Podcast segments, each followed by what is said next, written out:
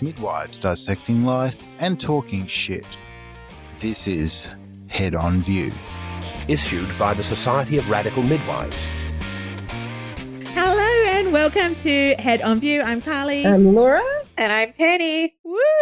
It's been a hot minute since all three of us have been here. Yeah. So catch us up, Pen, because we haven't spoke to you for a while. What's been happening? Just work and life. How's married life treating you, Pen? Yeah, still pretty good. Yeah. You haven't Yeah. killed him yet, so I mean, that's good. I had a fight a while ago, and then we learned that we have to call each other out when someone's being annoying, which seems to work. Yeah. oh yeah, okay. a hundred percent. Communication is the answer to everything, really. All of life's problems. Yeah. That's right. That's right. And, And I think Sometimes though, we often think, you know, when you think someone's being really annoying and you're like, oh God, that's so annoying. But then you don't tell them and you just think they should know that they're annoying. yeah, Yeah. you should read my mind and Yeah, know. exactly. Exciting news for me. I finally got relieved from nursing duties. Yay. Yay. And I went over to Mid and how they set up their midwifery here. So it's sort of midwifery group practice, but a team one. So you, you know how normally when people do group practice, every midwife is allocated a certain amount of women and they're your women and that's it. Whereas the way they do it here is a bit different. It's a really small group of midwives here. I think the core staff here, there's only like five of them and they only do 200 births a year. So mm. I guess this setup, how they've got, wouldn't work for everywhere, but how they do it here, it's really cool. For example, my roster would be, oh, Monday, you're first on call. So we all get work phones. And then that would mean I'm responsible for all labours and births and any sort of incoming calls are all diverted to my work phone. So that can be people calling up, you know, reduced fetal movements, or we also have the women for two weeks postnatally. They can call us as well anytime. So it could be them calling up having problems with breastfeeding or, you know, anything really, any concerns at all. Can they call you in the middle of the night? Yeah, yeah. So we have the phone 24 hours and we say to the women, obviously the same when antenatally, you can call anytime. And postnatally as well, we let them know they still have the phone call. They can call us anytime, 24 hours of the day, and someone will answer with any concerns. So, for example, that would be my Monday roster. And then Tuesday roster, I would be second on call, but also responsible for any postnatal or domiciliary visit. So we all have a calendar on our phones. I can look on that and be, oh, has anyone had a baby? Who's in hospital? Do I need to go in and do any postnatal stuff? Do I need to go out and do any home visits or make any phone calls? If I didn't have to do any of that, then I'd just be at home in case second on call. Because obviously there still needs to be two midwives at a birth and you can only work a certain amount of hours. And then, for Sure. example, the next day, Wednesday, I'd be third on call, which means I'd be responsible for any antenatal appointments. So again, I'd look on the calendar. Oh, if there's no antenatal appointments, I just sit at home and wait to see if I get called. Or if there's appointments, I go and do those. And then the next day, I'd be fourth on call, which basically means, you know, I might go in and do some checks, some stocking, and just if anyone needs a hand. Mhm. And then the fifth day, they kind of put you on a planned work day. So that means you just do a day shift. So you're not on call. So you know there's no one going to be calling you overnight. And then you have your two days off, and then the cycle starts again. If you did normal MGP, like midwifery group practice, you would have your five or 10 or however many women you have, but you would essentially be the first on call for them all the time. So you just wouldn't really be having any breaks. And one of the other agency midwives, she just came down from Queensland and she said she was doing MGP and she just said, Oh, you know, even on my days off, if the woman, if one of my women came in for in labor, they would still call me on my personal phone and be, Oh, your woman's coming in labor. And she'd be like, oh, I'm on my day off. And they'd be like, Well, it's your woman. You know what I mean? And she sort of felt pressured to still go in. And, Oh, and then she was like, So even though I was meant to be having, you know, two days off a week, she said it was like I never had a day off because they, they would still be getting calls and texts. And I still felt I had to come in on things and just all the time, 24 hours a day, you're always first on call for all these women. Whereas the way they do it where I am now, yeah, you're first on call, but only sort of one, maybe two days a week. And then the rest of the time, you're second, third, or fourth on call. So the likelihood of you getting that call gets less and less likely. And you get, you know, you get less chance to get burnt out. So I haven't ever worked anywhere that's ever had a setup like this. So I found it really interesting. When I first saw the roster, I was, what the hell is this? Very confusing. But now I'm working it. I actually really enjoy it. Yeah, that's good. And much better than nursing. Yeah, yeah. it's much better. Half the time I felt very out of my depth and that I didn't know what I was doing. So it's nice to actually be okay. If someone can ask me a question and I'll be like, I know this answer. I haven't know got to be what? Which brings us to our topic, which I, I messaged Carly the other day, and something came up on the news. I was only doing it because I was having a cup of coffee and I was sitting there, and it came up, and I was, it was about continuity of care for women having babies. And it said at the bottom of the screen that only 30% of women having babies can choose their care model. So they Yeah. can choose to have a private midwife or they can choose to have a private obstetrician. So that brings me to sort of this topic about women in Australia. And I don't know what it's like in other countries, let us know. But women in Australia, most women are not able to choose whether it's for money reasons, they don't know what's out there. They just go to their doctor, and their doctor's like, here, go to the hospital. And they go to the hospital, and they're not given a choice about their care. a lot of public hospitals don't offer a continuity of care model, or Sure. if they do, it will only be offered to certain women, so low risk women. Because a Mm. lot of times they say, okay, if you're on the continuity of care model, you can only stay for 20 hours post birth. So, or some of them, some hospitals only stay six hours post birth, which is Yeah. well, this is crazy. If you've got someone who's deemed high risk or, you know, doesn't fit within kind of the guidelines, and straight away they don't have that option. And if you don't have the money to have a private midwife, or if you're in an area that doesn't have private midwives because they're not, you know, there aren't private midwives all over the whole country, then you really don't have an option. Yeah, and I don't think women know that they have these options. Penny, in maternal child health, you get many women that have birth at home or private their own private midwife.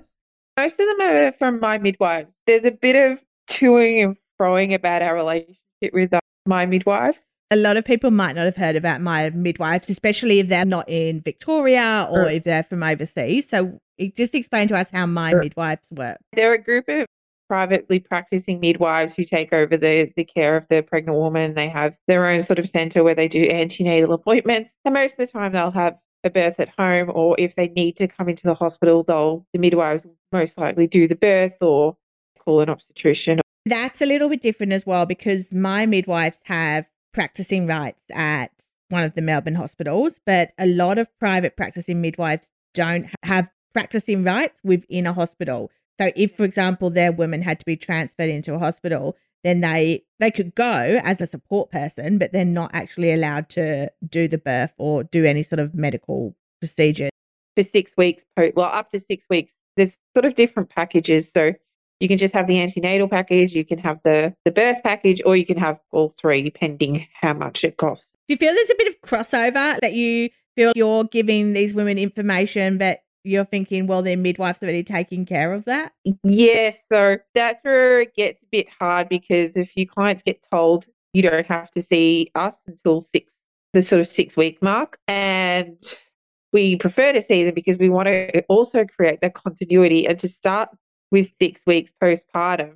It's kind of like, well, they've already set up already. We prefer to see them for one appointment, go, okay, well, if they're wearing the baby, they can keep wearing the baby. But there's also things that we look out for too that kind of get a little bit missed, such as hips or any sort of physical concerns. Yeah, because definitely as midwives, we're looking at really just the newborn and we're not looking kind of into the future. As a maternal child health nurse, you're looking at future growth and development, things that as midwives we're not necessarily trained to look at or are looking at really. When I'm working as a lactation consultant in a hospital, we can see people up to a year, right? And we get that weird crossover where they've got continuity with us, but what mm. happens is they go back to their maternal child health nurse. So they've come from their maternal child health nurse because they don't like the advice there, and then they come to us. So when we say that women aren't getting continuity of care, they're not. It's because not all of us work together. Penny, do you have the same women that you see potentially for however long, five years? We can see them up to six, but it's generally about four, four and a half. Okay. And do you have a caseload of women where you're like, I will always see these women, or do they kind of just go to whoever's available? We start out by having the caseload. So once we sort of get the birth notice, they schedule a two week, sorry, home visit, two week, four week, eight week, four month with me. And then it sort of depends from there. You try to keep the same person, but as they get a little bit older, it gets a bit more difficult when the appointments become further apart. So you sort of get the same people, but you get a few randoms that you know get booked in from other centres or people that have just come across into the into the council have transferred over. You know what I thought? We should actually do this will be another pod, but we should actually do a pod review pen just talking about maternal child health nurse because so many people are like, oh yeah, I really want to do it and interested in it. And I think a lot of people don't really know what's involved. Anyway, that can be a future pod. Honestly, with a lot of people you'll find different people will absolutely love the service and a lot of people will hate it for a number of reasons and i guess going back to this topic continuity is also one of them as well I have a few clients at my private hospital that cannot stand the maternal child health nurses. But is that maybe just a personality clash or not? Because you can't really hate the job. You know what I mean? You can't hate what they I- stand for. I think how information is delivered. So I think women and Penny would probably agree with this. Like women get to a certain point in their breastfeeding journey or their parenting journey where they're just not good. They just cannot give a shit about a really strong opinion from maternal child health nurses. That's more obviously how someone is choosing to go about their work. It's not a blanket. Yeah, exactly. And I think, but that, Nurses, I like that. into it. Yeah. How, do you, how are you continuous with a woman if you're given this group of women to look after and say a third of them you don't really get along with or you don't click with, but they want continuity? Well, goes both ways. The continuity goes both ways, right? of course. I guess the first issue is that a lot of places don't offer continuity of care, whether that's funding or money or they don't have the staffing. But then, even if you offered it, you would have to find the staff that want to do uh, continuity of care. And just people that I've spoken to have said they get really burnt out in that situation because the amount of women they have and they basically feel their whole life is 24 hours on call, which is not sustainable at all for a long time. The only way to do that really would be to, I guess, do less women per midwife or make it not so it's just like, this is you and these are your women. Maybe do it like team care so it's more sustainable for the Yeah. women and the midwife. You're also dealing with women who are having an emotional time coming up. So their emotions are extremely heightened. If it's their second or third, they're probably a bit more, okay, we've got this. We know we've done this before. But if you've got a first time person who's, you know, has a large amount of questions and needs reassurance and why they've probably gone through this model to have that sort of continuous support, it can be quite, you know, emotionally draining. Mm, Yeah. yeah, and I think we all would have worked with women and we would have loved them. Oh my God, we had, so, you know, this woman was lovely. And the flip side, we've all worked with people who are just like, oh my God, I cannot do another shift working with this person. And that's real life because you're not Oh going to love God. everyone and you're not going to get on with everyone. And as a new team member, how do you feel you've been perceived with the women who are birthing? Oh, so well. And all the staff. And I think this makes a difference as well. The staff have been just ridiculously supportive.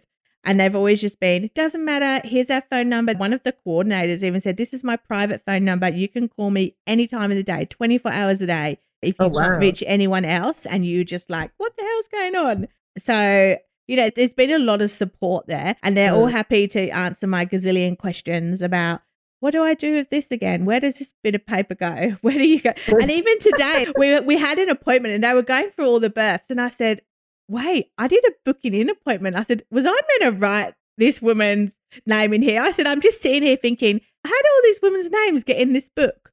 Yeah, you are meant to write it in here. Cool, give me a pen. Let me do it right now. Somehow, somehow this must have been in the book. And I was like, oh, wait, yeah, I think I'm going to do that. It's a small town. So a lot of the people, you know, you'll go through the names and then people will be, oh, yeah, look, I haven't actually seen her as a midwife, but I saw her last night socially having dinner. She's doing really well.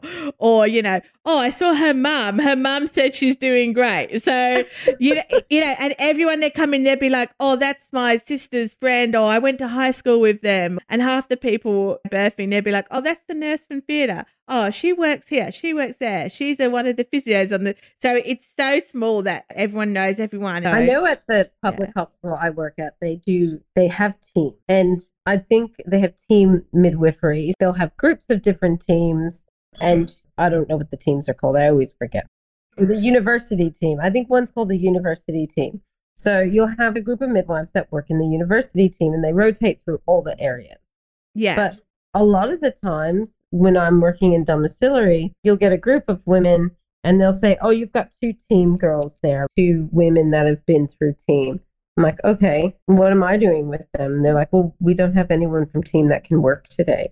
Sort of works, but doesn't. Yeah. It sort of works, but it doesn't because it's a rotating roster. And I had one woman say to me, I've only met two midwives in this team, and apparently there's 10 of them. And then I've had another woman say the opposite. I've Yeah. met 10 of you, but you're supposed to be a team, and I thought I would meet only two or three of you. So, Yeah, I guess that's hard as well in the women if they are being signed up to this idea. I'm assuming they get a choice of what care model they sign up to. yeah. So if Yeah, they're saying you sign up to this team care, it's only a small group of midwives, you're more likely to have the same midwife, and then they find they're still getting a different midwife every time, or they don't even meet the team's midwives, then you yeah, I guess how realistic is this what we're offering people? They yeah. get to postnatal care, and I don't think I've ever come onto a postnatal shift where they've said, "Oh, these are all team girls. You're a team girl. You go with them, or you go with."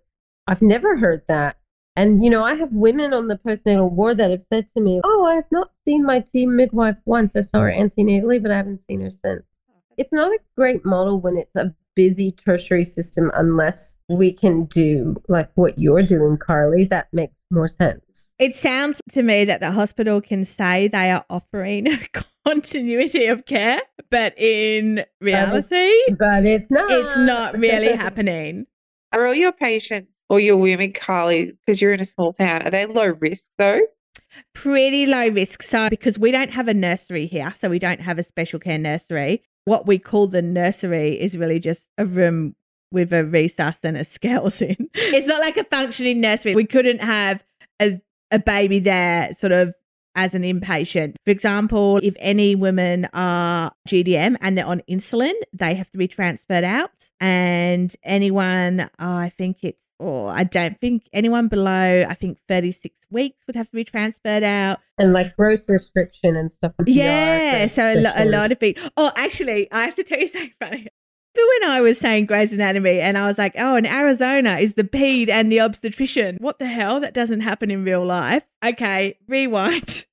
That does happen in real life. Obviously, I had never ever seen that. And remember, we were going, what obstetrician would be a pediatrician? Okay, so here, where I am, we have three obstetricians, no pediatricians, no pediatricians. Okay. However, the obstetricians are pediatrician trained, if that makes sense. For example, we go and do a Caesar. You're doing a Caesar, you have your obstetrician who's doing the Caesar. How do we call the pediatrician?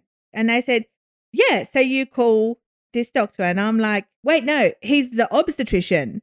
He's an obstetrician. Yeah, so the obstetrician is now the baby doctor. What? What? So We- so they're we- like obstetric and pediatric trained. Do they have to do a separate course? Yeah. Yeah, so they do. And not only that, but they are also all GPs as well. What? This is small town living at its finest. So these doctors are, yeah, busy and obviously on it. The other day, for example, because there's only three doctors and we came a little bit unstuck, we've got one doctor upstairs with someone who is birthing. However, this baby is stuck. It's not coming out. There was this weird, God, I don't even know how to describe it. This person basically had this weird sort of, not even a vessel, a piece of skin. I don't even know how to describe it. We know the cervix is like a big circle. And then imagine there's a piece of skin going right down the middle so that the baby physically cannot get out because there's, What? yeah. So It was vascular? well, in the end, they had to cut it. So, really vascular. Anyway, this is happening upstairs. Meanwhile, we have taken someone down just for their normal elective Caesar. Because at the time, we're just like, oh, normal vaginal birth. We don't know. We're there with the Caesar, and the spinal goes in. And then the other doctor comes running in. Has spinal gone in? Has spinal gone in? Yeah, the spinal's gone in. We need to do an emergency to deliver this baby now. But also, there's one theatre. So. There's not enough staff to so do. And then they're like, okay, but the spinal's gone in. So so we have to do this Caesar now. You can't leave this lady sitting here now. Now the spinal's gone in. Okay, look, we're getting we'll get this one done super quick. And then you can do the next one. And then it's, oh, but wait, but doctor who's in the room with the trying to vaginal birth lady was meant to be the baby doctor for the Caesar. Oh. Then we call the one other obstetrician, number three obstetrician. He's out doing his GP stuff, seeing patients. I'm not available. I'm seeing my patients. So the the doctor, the Caesar doctor, just gets on the phone. He's you have to be available. You have to come here. Blah blah blah. This baby's coming out now. Anyway, then the GP doctor he finally gets there. That's fine. He acts as the pediatrician. That's all fine. In the meantime, the other lady, we can't wait. We have to get this baby out. So the doctor gets on the phone to another specialist somewhere else and then works out that she can suture the ligament and then I'm calling it a ligament. I don't really know what it was.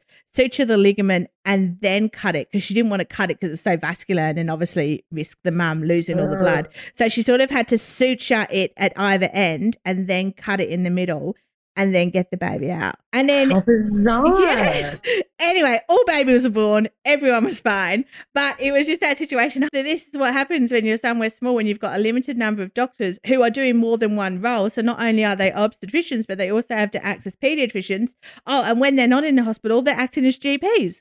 Like That is insane. so I take back saying that it's not really it happens in Grey's Anatomy. Happens in in regional Victoria too. Yeah. Sounds like they actually work really well together. Some doctors can uh, be very curt with other doctors, but these guys were like, yeah, you need to do this. So get here now, and I'll do this while you do this. And another funny story is I was talking to the anaesthetist. He said, Oh, you must be one of the locum midwives because I've never seen you before. Yeah, sure I am. Where are you working before? And I said, I was working at this hospital in Melbourne. And he was like, Oh, okay.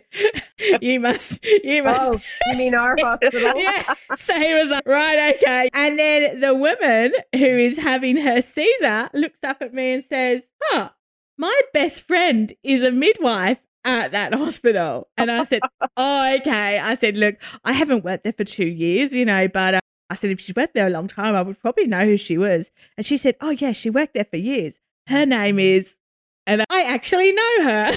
Oh no. and this other midwife is also no longer working at said Melbourne hospital. But so funny how, mm-hmm. Such a small yeah, world. isn't it? So Such small. small world. Such a small world. We'll have to do a podcast on small world stories. Small world stories. Yeah. that would stress me out, by the way. I'm so glad you're a cool, calm cucumber of a person. you know, what? I wasn't. I wasn't always, and I think that doing this travel midwifery has made me be. You just have to be. You can't be freaking out because there's no. When you look around, if you press that emergency button, well, fuck it. There's no one else there. So I think Yeah. for anyone that's wanting to improve and become more confident in themselves, this 100% makes you become more confident. But I have a way better work life balance now. Way better. A little bit disappointed that I'm going to a new job where I'm going to be back on shift work, just the regular AM shift, PM shift. And I've already got my first week roster and I'm like, oh, late early. That's the joy. How come you have to leave? My contract was only for eight weeks here. And I'd only been in, I think, my contract about two weeks at the current hospital when my agent phoned me and said, Oh, Mildura is looking for midwives. Would you be happy to sign a contract with them? At this moment in time, I was still doing nursing at Hamilton. So I was like, Uh-huh. Yeah, I'm happy. I don't want to stay here and do nursing. However, then I got moved over to mid because they said, Oh, we don't need you in nursing anymore. You can go over to midwifery. And as soon as I went to mid, they were like, Do you want to extend your contract? Would you like a permanent job here? extend. I've already signed another contract. So Yeah, but can you renege on the other contract? it all sort of depends on what contract you sign. And technically, I can. My contract does have a clause saying it can be cancelled if you want to. I only would really want to cancel a contract if I had a good reason to. So, you know, if someone was sick or I was sick, I just think it's a pretty small, like as we've discovered, like the midwifery world, it's a pretty small world. And I Yeah. think if you're canceling contracts just because you feel like it or you don't want to do it, I think that would give quite a negative impression of me. And it only takes someone to talk to someone else and, and be like, oh no, that girl just cancelled because whatever, she couldn't be bothered. And you know what? It's fine. I go new places and see new things. I wasn't hating it before, but I started really enjoying it now that I was doing the midwifery work. But it just means I'm open. I can come back. At least now I know that I've worked here and I know how it works. So if the dates fit and they were looking for people again, I'd be happy to say, yeah, I'll go back and do another contract. Nice. So you're going to Mildura. Yeah. That's hot, yeah? Yeah, but I think Yeah. it will be, yeah, disgusting. Hot, but that's okay. We'll have aircon and there's a river there. Does the agency set you up with accommodation? the agency does all that. They do it in like consultation with the hospital. Sometimes you have to pay a subsidy. Is that the right word? Yeah, a subsidy. So you, they might say, oh, you need to pay $100 a week or whatever towards your accommodation. So far, I've been lucky and I've always had all my accommodation fully included. So I've never had to pay anything for it. Normally, the hospital will either own places or they will rent them out, or there's certain hotels or places they use, and they will say they might have some sort of deal with, I don't know, these hotels or apartment places where they get a bit of a discount. I've got no idea. But yeah, so I just get the information. I just get forward and say, this is where you're checking in. So we are going to be in, uh, I guess, a bit like Quest apartments. So sort of Yeah. those self-contained apartments. And I have stayed in all manner of places where I am now. This is sort of nurses accommodation. I think it used to be, it's next to a church. So I think maybe nuns used to live here or something. I'm in a little one bedroom unit and then there's a share house sort of attached and they've just got single rooms in there. And so they would have students that are up to stay because some of the students are from sort of two or three hours. So they Oh, have wow. students, they have other agency midwife who come and stay. And then other times I've been put up in hotels, I've been put up in cabins in caravan park, motels. Yeah. The gamut of accommodation has varied. Some has been lovely, some has been like, mm, I have to live out of this one room for eight weeks. That's not a joy. But yeah. So what you're saying is there's no continuity. Mm, no, no. And I guess as well that, uh, you know, at the start, probably I didn't maybe advocate as well for myself to say, look, this is not realistic, putting me in a motel room that doesn't even have a separate bedroom for eight weeks. How am I meant to live out? Of a room that's really designed for kind of weekend stays. I think I've got a little bit better as I've got more experience doing agency work to sort of say, okay, this is what I'm prepared to put up with. Are you ever going to come back to Melbourne, Carly? I can't imagine that I would come back to Melbourne to live full time. Mm. Yeah. Yeah. So at this stage, no, I lived there for a long time. I think I'd come back maybe for a little bit for holidays or whatever, but Yeah. it's, you know, it's not as though we've got family or anything there. We've got no ties there really. Are you hearing this, Penny? Are you hearing this? Reject? and work wise, there's no way financially I would be in a good position as I am now if I went back and just worked full time or at a, as a permanent employee. So, any other news, ladies? I've got nothing to report except everyone here is dropping like flies with COVID. Oh, really? Are they getting sick with COVID or just, oh, I've got COVID and I have to stay at home with no symptoms? Well, I went out on Saturday night, and I think a few of the girls, we've got a group chat, and uh, it's, you know, three of them have COVID. Everyone's like, How are you, Lauren? I'm like, I was so, so alcohol fueled. I don't think COVID could get into me. So no, I'm fine. And then a colleague I worked with the other day has it. But I'm sort of at the point now. I mean, So no one has to officially isolate anymore, but No, you're not not- allowed to go to work if you're positive for COVID within within the healthcare industry. not in the healthcare industry. I think if you were just sitting in a cubicle somewhere and you were asymptomatic, you just have to put a mask on. But I mean, if you were asymptomatic, why would you even be testing yourself? Exactly. Exactly. My colleague has it, and she was just feeling run down. And then she went home and was, oh, sorry, we had lunch together. I'm like, oh, well. Apparently now I have to wear an N95 just in case, even though I'm negative. Which is ridiculous. Well, I already had bad asthma and hay fever with the weather. I'm not wearing an N95. Yeah. So they tell us that, oh, an N95 helps with the hay fever. And I'm like, if you've ever suffered from asthma and hay fever, an N95 does not help. I don't know why people say that. doesn't help. And nine times out of 10, our clients come in not even wearing a mask. They've even scrapped it if they get COVID going to shops anyway. All right. I feel we've kind of drew to a natural conclusion. Yes, we have. Yeah. Absolutely. We'll have to find some guests, Carly, for our next pod. I'm waiting on an email back from someone who's actually gone away. So Yeah. about extended breastfeeding. Dan, we do love a guest. So, I mean, if anyone wants to come on and talk about stuff, we're pretty open to really Yeah. pretty much anything. anything. Yeah, just, maybe- just shoot us a message. Yeah, maybe we should get someone to come in. I mean, you could talk about it, Penny, but we could also get a guest to come and talk about how to become a maternal child health nurse. Yeah, well. Oh, we Yeah. will. We will. We will talk to you about that next time. Sure. Next time we're all together. Trying to Yeah. think. Have we had an immunizer nurse? I'm an immunizer nurse. Oh, yeah. I, I wear I wear many hats. it's have we had a lactation consultant? I'm a lactation consultant. Yeah. yes. Well, what about you talking about your nurse on set? We have an acting nurse. So, Oh Yeah, yeah, we yeah. uh, spoke to Ali, Ali, oh, Mm. who's now studying to be an air hostess. I think I saw that. That's pretty cool. Yeah, I can talk about nursing on set. I haven't done any for a while, obviously, because I've been out here. I'm still mm-hmm. with the agency, but most of the filming, majority of the filming takes place in Sydney that they look after and a little bit in Melbourne. So really when I'm kind of not in either of those places, it's yeah, hard to do that work. But I think just to have a break, I'll probably at some point maybe just go stay in Sydney for a couple of months just to do some set work just because I enjoy it and to mix it up a bit. Very nice. Right. I think that's us. Thanks for listening. Give us a follow. We are on Insta, Head on View Podcast. bye. Until the next episode, it's time to boot this baby home.